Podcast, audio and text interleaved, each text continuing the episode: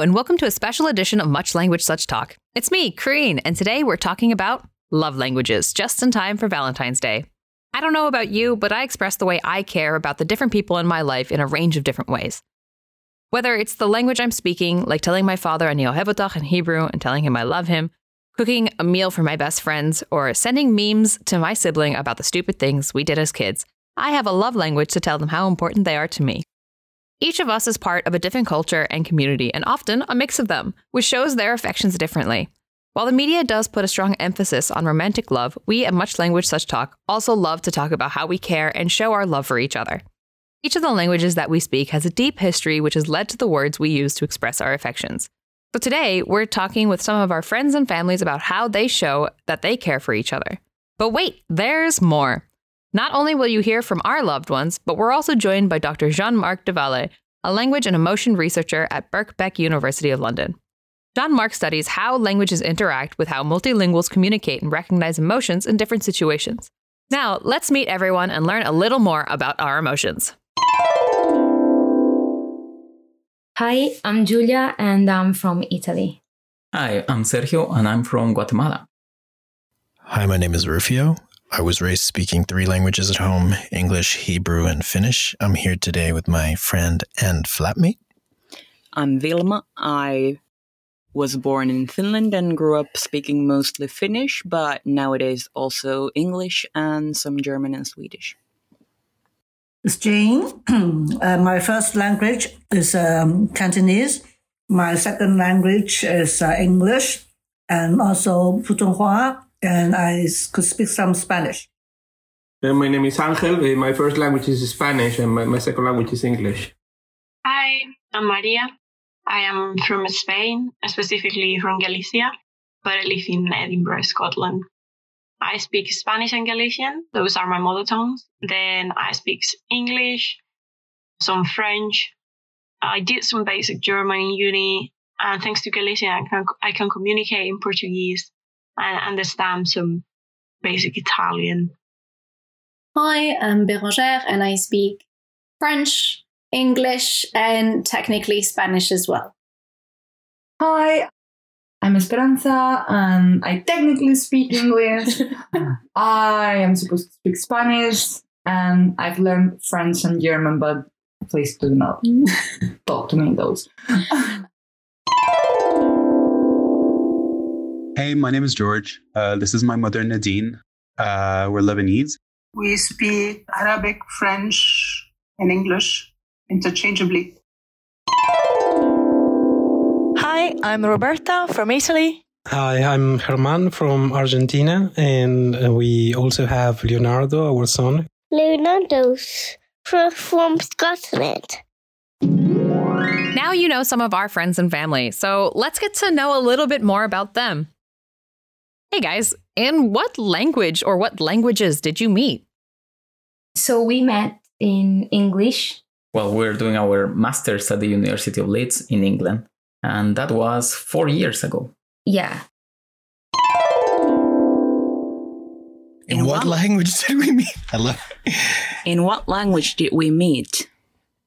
Th- we met. Yeah. I've I've just arrived back to Finland. I was taking a shower, and you came home I'm like, hey.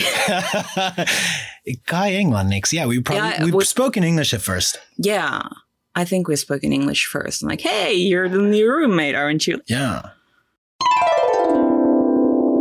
Roberta and I met in Buenos Aires in, in 2012, and whilst she was on vacation there, and so we were speaking Spanish. So that was our primary language for for communicating back then. My parents met speaking both Spanish and Galician. They spoke both to each other because my dad comes from the countryside and a Galician speaking family, whereas my mom is from a city where she was spoken Spanish, even though most of her family spoke Galician around her. Galicia is quite a bilingual region, and most conversations happen in both languages, either with both speakers using both of them or each speaker using one. So that situation was quite common for them. That would be English, then Do you want to? I mean, do you want to add anything? I'll say it was English, but we I was told I could speak to you in Spanish. so that was the introduction, as in English.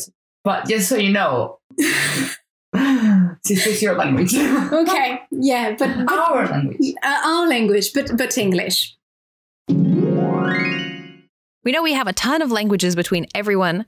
What language do you use most with each other? Is it situation dependent? Like, do you use a specific language while cooking, when you're fighting, certain types of activities, maybe at home or outside the house?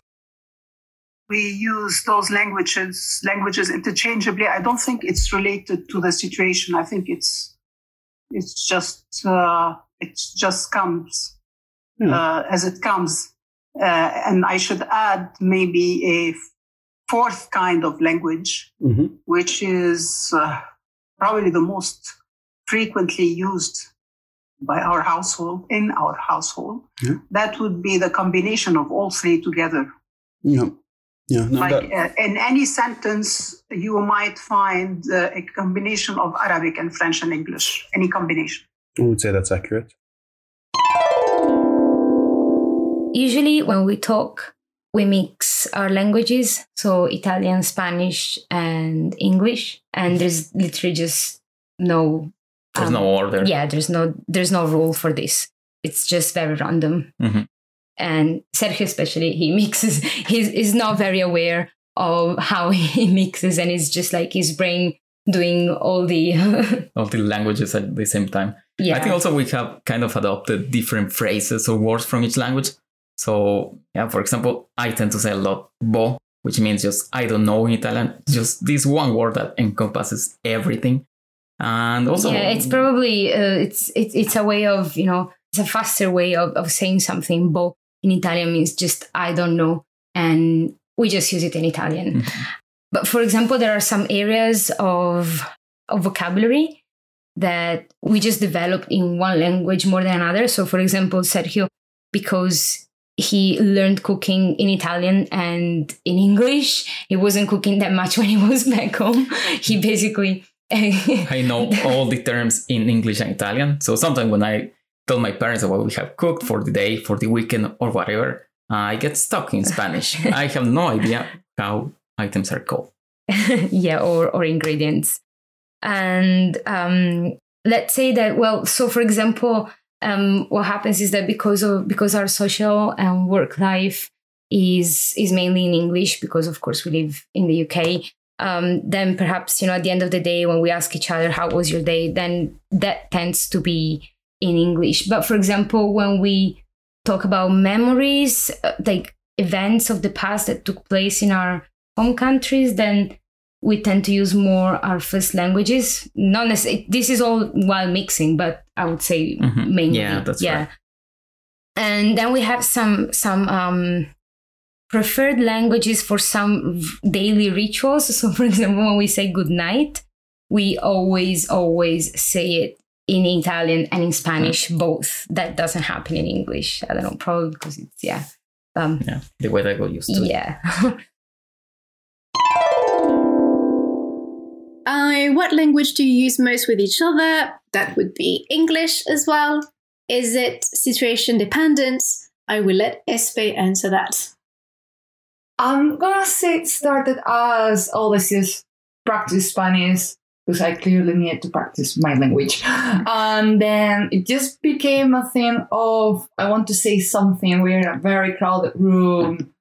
It's usually I want to comment about someone. and then I don't know, it just became the language of we just don't want the rest of the world to know what we're saying. And then every now and then there will be friends, which is coming from me just mocking people like, will you forget fromage and that kind of thing. But yeah, it's very situation dependent. Yeah. So yeah, summary is mostly English, except when I we don't want other people to understand. In that case, it's Spanish, with some words in French. Uh, if like I don't have the Spanish word, for example, or Espe is taking the piss, obviously. I, don't- I don't think we have a um, primary language. So after we met, in in Buenos Aires. Then I moved to Italy. At the time, I didn't speak uh, Italian fluently, but I learned it whilst I I was uh, in Italy, where I spent a year more or less. And then when we came back to Buenos Aires for another year, we completely switched to Italian at the time. And since then, we've been speaking both either Spanish or Italian, you know, depending on the situation. I don't know, is there a specific? Uh... Yeah, for sure. We use a lot of code switching. So we probably start our conversation in one of the language, for example, Spanish, and generally we end the conversation in Italian or the other way around. Um, so it depends a lot on, of course, a specific maybe word or something that is very clear in the other language, a specific concept or the better word in one language that specify the context. So yes, more or less we switch yeah. all the time. I was thinking sometimes it's, it's triggered by some, you know, by maybe by a missing word in the vocabulary yeah. that triggers the use of the other language and then we continue on that one. But I think generally we, we switch from one to the other all the time. I think Ännu med engelsk. Yeah. Siis vi puhutaan enemmän englanniksi. I think we and default to English a lot. A lot. Because And we I, also- and I think I think it has to do with like of of course the subject matter of what we're talking about and what what we do together is we often watch an English language TV program Mhm, or mhm. we're talking about a link or an article one of us sent to the other and it's usually in English or I'm talking about my foreign friends or Ruth's foreign friends. True, true. We talk about a lot of things that are happening in English, so it's very easy for us to to talk about them in English. But I think pretty randomly we just jump into Finnish, and sometimes Vilma will talk to me in Finnish, and I'll respond in English. I have a tendency to do that. It's also part of what I do at work because I work at a language immersion kindergarten. And so sometimes even when the kids speak to me in Finnish, I respond to them in English because I'm trying to encourage them to do that. Um, so it's I come from like a whole day of that, and I come home, and then we're discussing media that's in English. We have a tendency to speak in English a lot, but I think it's pretty.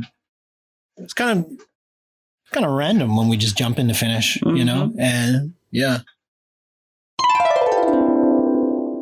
My parents still speak a main language each. My dad Galician, my mom Spanish, and they talk between them in each of those languages, and they talk to me and my sister in each of those languages too. Uh, so conversations happen quite bilingually at home um, because we spend most time with my mom as kids. Uh, family conversations tend to be in Spanish, with my dad speaking Galician and switching occasionally to Spanish or using Spanish as the main language, with me and my sister switching to Galician.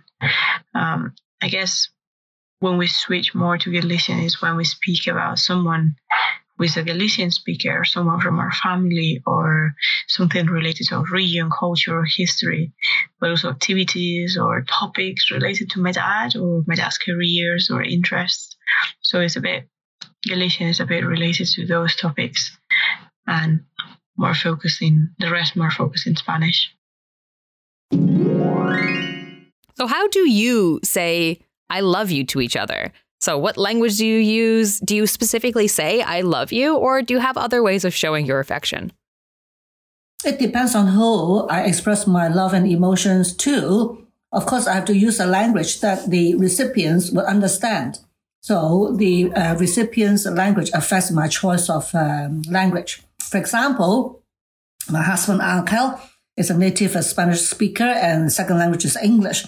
So the only language common to both of us is English. If I have to express my love and emotions, naturally I would choose uh, English. I would not speak Cantonese to him because he doesn't understand. Having said that, we Chinese uh, seldom, or at least of my generations, okay, some of them express love in um, "I love you." For example, we would uh, use uh, gestures, body language, or sight, and so on to express that kind of affection. So I would say I don't use the language to express love to my husband. However, to my children, uh, I would use uh, Cantonese because uh, since they were born, I was using Cantonese all the time with them. So if I have to express my love, I will use Cantonese. That uh, gives uh, us a very intimate um, feeling. Uh, even so, I seldom uh, speak it out by saying uh, "because again, Chinese people are not used to saying it out loud. I will uh, use my actions, my care, um, other things to express my love. In other words, pragmatics. Yeah, pragmatics to achieve this effective purpose. Emotions and love is one of the deepest feelings you can express. Um, language is uh, intrinsically connected with communication. You cannot communicate without language.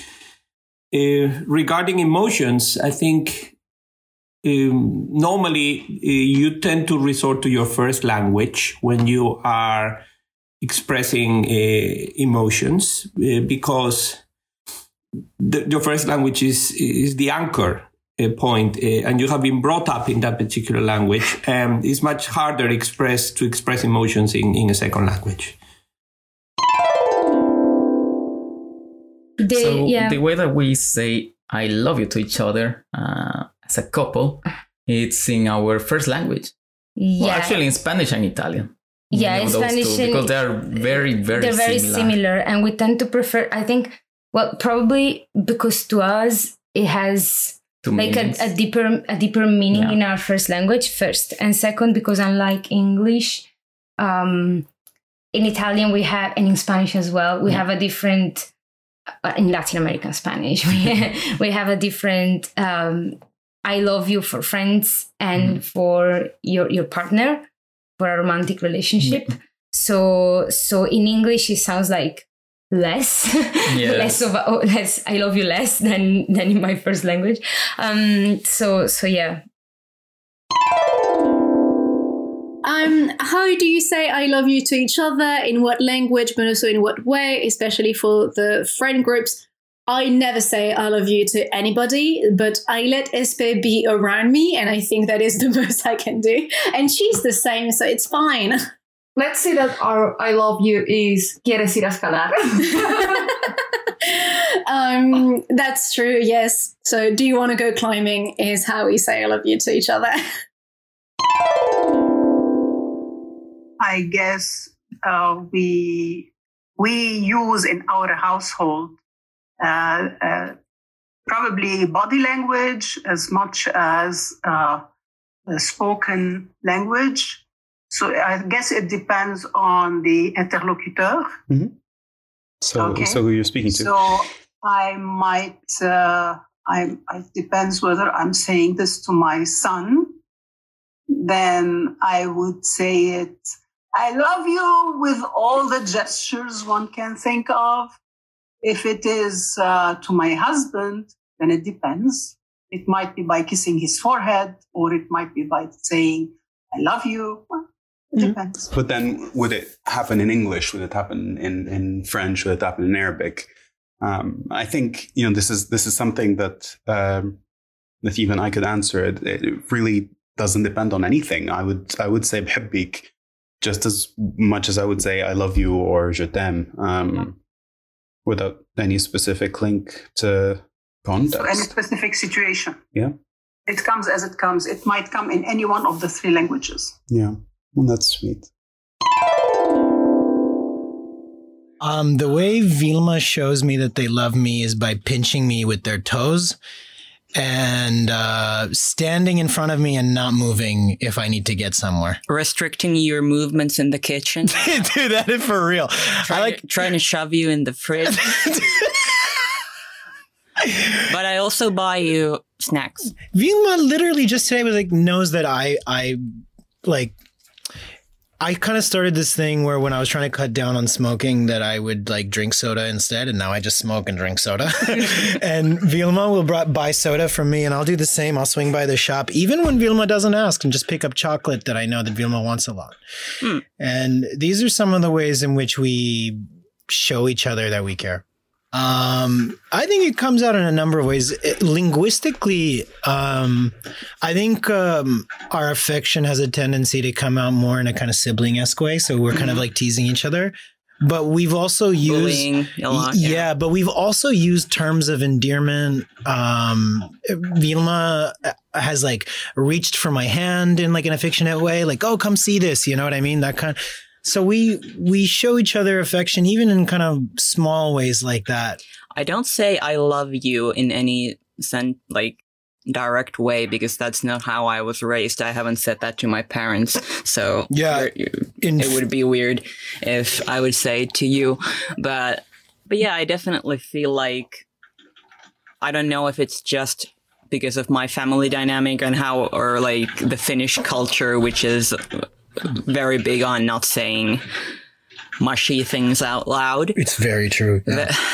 But my expressions of caring usually tend to be more like spending time, spending effort, spending patience. and um, Showing somebody that how you feel about them is really the way to go about it in Finnish. They're, people are not as impressed if you're like an all talk, no walk kind of person, you know? Uh, and so showing, you know, some of the obvious ways that certain people may think of, you know, when it comes to showing affection actually are not the most comfortable ways for many Finns to show affection. For me, for example, they seem fake. They seem performative. They seem over the top, especially, well, um, Americans in on television tend to uh, tend to throw I love this and this for everything, for yeah. everything. Yeah. I love this and this so much. Like, do you really? Terms of endearment that I would use in Hebrew can be really dramatic. You know, our father would say to us, "Chaim sheli," you know, like our my lives, literally. Neshama sheli, you know, my soul. They, um, you can say this in Hebrew and also in Kurdish, you know, enaim sheli, like my, my eyes. Yeah, you literally say in Hebrew, like I, I, I die for you or I'm dead over you. But in, and the thing is, it's not just a linguistic thing, it's a cultural thing. I feel personally comfortable saying I love you in any language that I speak. It's just very, very different to say I love you, te amo, rakastansua, anyo hevotach. Part of why I wanted to mention the cultural thing. I mean, like earlier, we were talking about Valentine's Day. We don't have Valentine's Day in Finland. We have Ystävänpäivä, which is Friends Day, you know, and they emphasize the importance of friendships. Since Valentine's Day is getting closer, I, ju- I keep seeing ads on Finnish television where the post office reminds you to send cards to your friends, and the advertisements are like depictions of deep friendship, like standing by your friend when she has cancer and that that sort of thing. Like uh, now, and now send a card to like show them you care. Actually, now that I think of it, in those ads too, the point, the very Finnish point, isn't like tell your friends you love them. It was like uh, they phrased it as show your love. Probably we say I love you more in Spanish. I think because it's a more kind of mainstream and popular way of saying it. And because it's probably my mom who says it more more or more often and she speaks Spanish to us. Uh, but I think there's a difference like the saying the words might be in Spanish, but our affection or the way we show affection for each other, like the actions, are Galician. I'm not sure if it's the right way to explain it, but I'll try.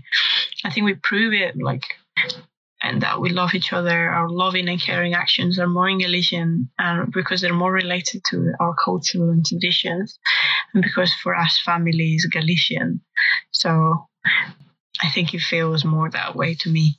Um, it is more meaningful when I have my parents take care of me or show affection by, I don't know, making some typical food or making a gift that is related to something that is regional and, our own and unique.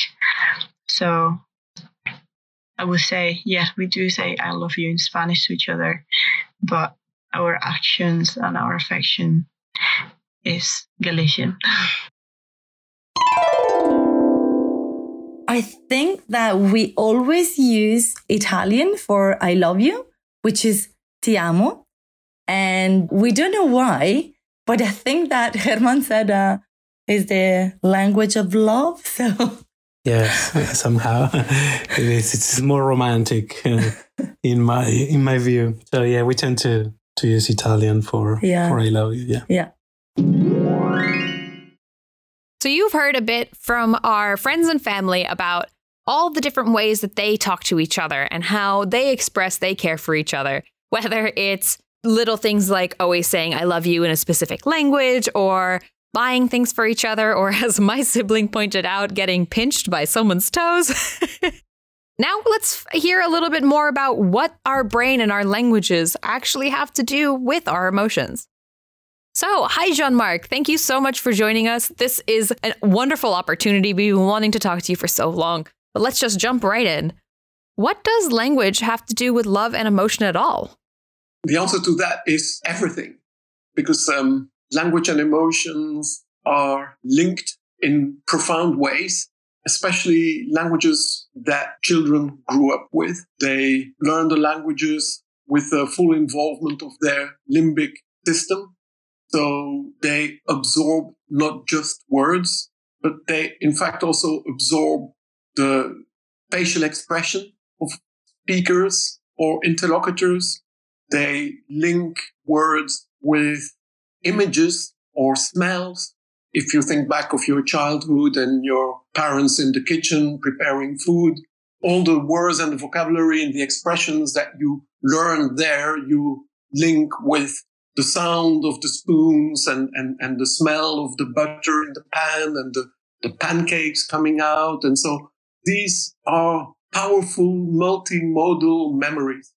Al- Also, the, the, the look on the face of parents or friends or teachers when you use an inappropriate word or a swear word that you might still remember the slap you got uh, when you use that word uh, inappropriately or, or being told off or being ridiculed or the shame you felt for having done something that you shouldn't have done and that you didn't re- realize that that word was okay with your friends was not okay with your teacher i mean that is true for monolingual children. It is equally true for multilingual children. So as we grew uh, as we grow up we build these connections between words and other modalities. Now, the thing is that if we learn the words through formal instruction in a classroom, the words may lack that kind of multimodal element in the sense that if you learn about a pancake or a bread or something in, in the classroom, you know, the teacher may show you a picture. Look, this is a German bread, but you can't smell it. You can't touch it. So it won't have as much emotional resonance as the words where you learn the words in context and where, where you, you had the full environment linked to it.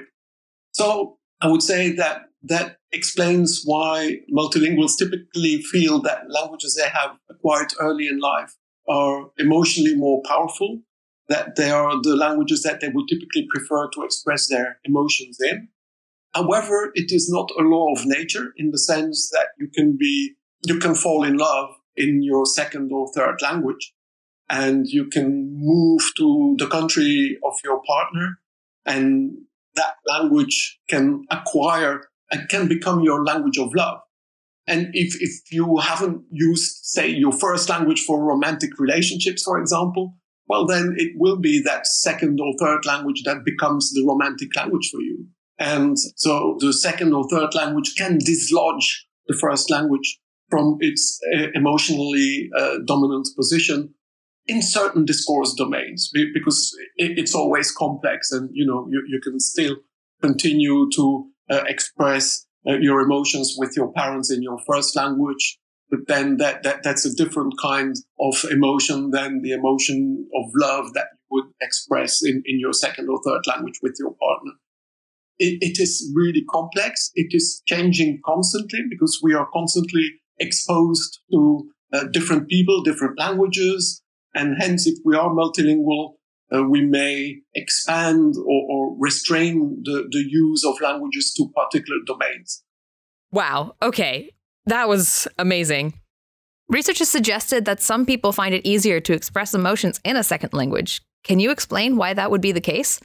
So, this is of particular importance, in fact, for psychotherapy, because I've been involved with uh, Beverly Costa, who's a psychotherapist, and we've done a lot of work on raising the awareness of psychotherapists about the importance of understanding how multilingualism functions and the fact that if, if you use a, foreign language, be it your second or third or fourth or fifth language, that the fact that you can talk about the weather in that language does not imply that you can talk about your feelings uh, or about identity issues or about complex issues to do with presentation of self. You may feel that you cannot project an accurate image of yourself in that foreign language because you lack the, the pragma linguistic tools to be subtle and sophisticated enough. So a typical finding is that our participants complain that when they have to talk about complex emotions in a language that they don't master fully, that they feel that they are blunt and unsophisticated and that in fact it's not an accurate projection of who they really are. And I think it's important then for therapists, for example, to understand this, that being able to have a small talk uh, about something trivial does not mean that that person can, in fact, go into great depth about how they are feeling and, and the issues they are dealing with. Now, so that is, you could say, then a negative point about having to talk about how you feel in a foreign language. However, there are also advantages, and, and uh, therapists need to be aware of that too, that using the second language, because it doesn't have that emotional resonance, means that participants, clients can talk about traumatic things that happened to them in the first language and that they can talk about it in their, their foreign language. It gives them the necessary distance not to feel the pain too much and we recently, um, I recently published a paper with a former PhD student of mine, uh, Cook, and we had um, three refugee participants, and uh, they were refugees in, in the UK. They went to a charity called Room to Heal uh, in London, where they had therapy in English, both individual and group therapy, and where they were able to reconstruct their self and starting from scratch, but in English, with a supportive uh, community and, and using English to talk about the trauma. Uh, as one of the participants said, English allows me to visit my pain because it's just too much to visit in the first language, but using the second language gives them the necessary distance. And I thought that that's really moving and impressive. And then I think, you know, the, the research we are doing, in fact, has social justice implications in, in that we, we are not working on something that is abstract and remote from reality. What, what we are working on can affect uh, practice and lives of, of real multilingual people. And that's really why we do this research. So, so I feel uh, very, very strongly uh, about that. So now that we know that we express our languages in a specific way, do people react to emotional situations differently depending on what language it happens in? Would a person possibly react differently to saying, I love you when addressed in a second language rather than in a native language? Well, when we are addressed in a particular language, it activates not only the language, but also the cultural values attached to that language. So being greeted in one language rather than another may elicit a different nonverbal behavior in you, for example. And interestingly, that may change over time. And that's really the topic that I'm most interested in. It is how we acculturate uh, to a new, a new cultural environment. And very often we don't even realize that we are changing. That at some point you, you suddenly realize that when I, I started at Birkbeck, I realized that I, I was shaking hands too often because the Belgians, they love shaking hands. The British shake hands, but it, it, it is a rather rare event. You, you, you shake hands when you're introduced to a person you haven't met before, but you won't shake hands with that person again the following day. You won't. Um, but but that's something that the Belgians would do. And and and, and I remember uh, the, the look on the face of my colleagues who looked at my hand in, with a certain disgust, like, haven't we shaken hands yesterday? Isn't that enough?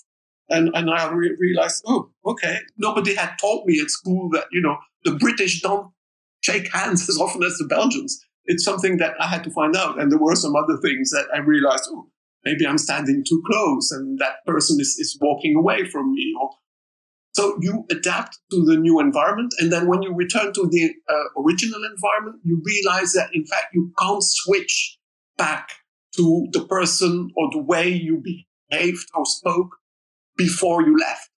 Meaning you, you might readapt, but you might go through reverse culture shock, or you may have to readapt to your original culture.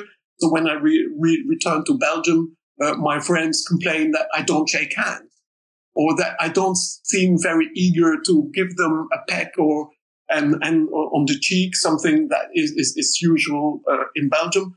Because and then they say oh you, you turned all british. And in a way they are right that in some ways I, I, have adapted to british ways of interaction and and also probably british ways of showing emotions uh, because again depending on the culture it, it is okay or not okay to show emotions in particular ways and and we always uh, joke that you know the british have a stiff upper lip and hence that they, they may be less expressive uh, in in uh, showing their emotions. So you have to learn to read how the British express their emotions, and of course they experience just the same emotions as anyone else in the world, but they don't necessarily wave their arms like the Italians do, uh, or they don't hit the table with their fist when they are angry, like I have seen at faculty meetings in Belgium. They wouldn't do that uh, in in, in uh, the, the British academic context. And then again, I have to say that obviously uh, I have only been in an academic context. So I'm, I'm not claiming that this applies to uh, all layers of society in the UK. Uh, and, and of course, so th- this is kind of the disclaimer that you, it's good to avoid generalizing on the basis of your anecdotal experiences. Although, of course, you can observe patterns and you can start looking into this. And that's why I have PhD students also doing research. It's in fact testing their hypotheses, the things that they have observed and thought, hmm, strange, I should check this and, you know, get sufficient participants and then run some stats and see whether this is actually significant or not. I totally get that. Culturally, we each have a different way to react to situations, and each of our languages and our cultures are intertwined, but makes sense for these things to go about together. Just to wrap things up, how does multilingualism affect how we perceive and use language in emotional situations or our relationships in general? As in, does the ability to speak multiple languages alter emotion and social understanding? Uh, I have done uh, research on language choice in emotional uh, in intercultural couples, and what, one of the things that struck me is that people have very different opinions uh, on this. That for some people, the language difference between them or, or, the cultural difference between them and their partner was absolutely not a problem because they said, you know, sex mattered. language was, was, wasn't important. Then other people said, oh, it was fantastic because, you know, I could say things that I couldn't possibly say in my first language because it's so taboo. And we could, I could talk about sex and stuff. So something that I couldn't talk about in my first language because of cultural taboo. So it, uh, the use of the foreign language for romantic relationships was liberating. That was one opinion. And then uh, another opinion was that, in fact, not being able of expressing quite how the complexity of your feelings to your towards your partner, that it can feel constraining for the relationship. However, that typically they reported that after a couple of months, they got over this, that they were able to express themselves and uh, I would say 80% of group of 440 participants, 80% said that after a couple of months, things were okay. But then 20% said, well, in fact, it took me at least a year or several years before my partner and I really got to understand each other. And typically it had to do with uh, pragmalinguistic issues. And very often it was linked also to cultural issues. Like if you express your your anger, uh, in, I I remember one participant said who has um, Chinese as a first language, and she said that her partner did not understand that she expressed anger through silence, and that he just didn't get it. She was angry. She grew silent, and then he said, "You know what's wrong? Why are you saying?" and and she remained silent because typically also Asians tend to avoid verbalizing how they feel, the opinion that the interlocutor should be able to read their emotional state, whereas in Western cultures there is much more emotion talk. Australians, Americans love saying that, "Oh, I love you," I this, I that. To Asians who arrive in these cultures, they they seem Westerners seem to overdo the emotion talk and they prefer to be more subtle in communicating emotions without words. So it also uh, opened my eyes to issues when you're an immigrant in the other culture that as a Westerner in a Chinese or a Japanese context, they may think that you are childish in, in wanting to express how you feel. That is just not the way you communicate your emotions in that particular cultural context. And the other way around, I have had Chinese and Japanese students, and they seem to be emotionless to me because they weren't using the words that I was expecting to hear about had they enjoyed the class or had they seen the film and enjoyed the film, etc. And it took them a while before they started imitating what the other people in class uh, did. Uh, and, and then I realized that they were expressing their emotions in, in, but on wavelengths that I wasn't listening to. So I had to start paying attention. And, and I guess that that is really also the thing about acculturation, that when you find yourself in a new environment, you need to find your feet, your feet, and, and you need to tune in on the right wavelength to understand what it is that people mean. Thank you so much, Jean Marc. This has been fantastic. For everyone listening, I hope you have the opportunity to, you know, reflect on your emotions and understand maybe a little bit more about why you say things in, to specific people in certain situations, but you don't necessarily say that to other people. So, this has been a special edition of Much Language Such Talk. We're here specifically talking about our love languages. And if you have anything you want to tell us about your love languages, please let us know. You can get in touch with us on social media, email us at podcast.mlst at gmail.com, or you can just leave us a comment on our website.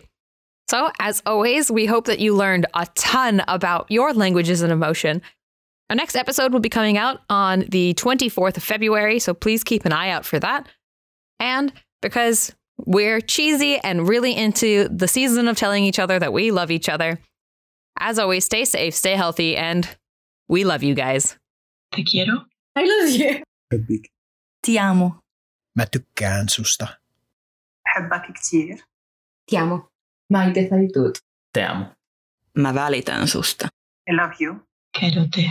مشتاق لك Te amo. Je t'aime. أوه I love you. أنا مشتقت لك كتير אני אוהב אותך, אני אוהב אותך. Te amo, mamá. Te amo, papá. and now it will come to the gestures Yes.